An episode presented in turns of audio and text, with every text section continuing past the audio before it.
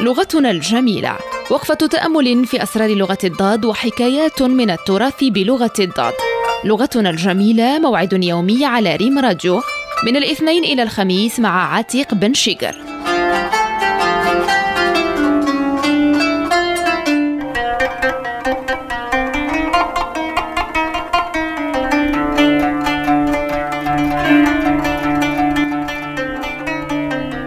سلام الله عليكم تحياتي إليكم من هنا من إذاعة الأخبار المغربية ريم راديو من محطة وكالة المغرب العربي للأنباء. حيث نبث إليكم هذه الحلقة من برنامجكم لغتنا الجميلة. هذه اللغة التي صارت أحيانا يتيمة خصوصا على المواقع. وفي الإنترنت الإنترنت الذي غزا أعيننا غزا أسماعنا غزا حياتنا غزا بيوتنا ولم نستطع إطلاقا البتة.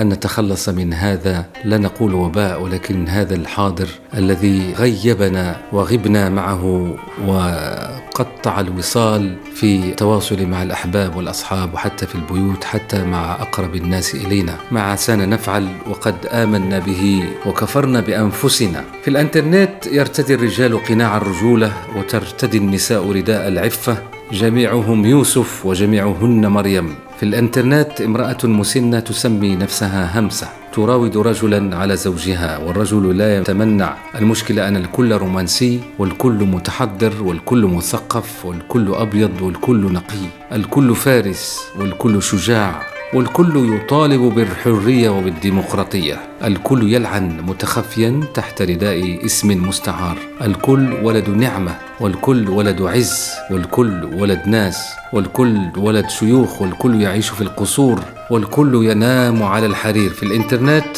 يعشقون من أول محادثة. فكل إضافة جديدة مصيدة وكل رسالة خاصة مصيدة وكل وردة في رد أيضا مصيدة. في الإنترنت لا يتقدم العمر بالأحد فلا يوجد رجل مسن ولا توجد امرأة قبيحة. كلهن ملكات جمال وكل رجال فرسان قبيلة. إلا من رحم ربي. في الإنترنت الثمار ليست على بذورها فلا تنتظر أن تحصد ما زرعت. فقد تزرع الوفاء وتحصد الخيانة. في الإنترنت كل الأحلام وردية وكل الوعود وردية وكل الحكايات وردية وكل الليالي وردية ووحده الواقع رمادي أو أسود.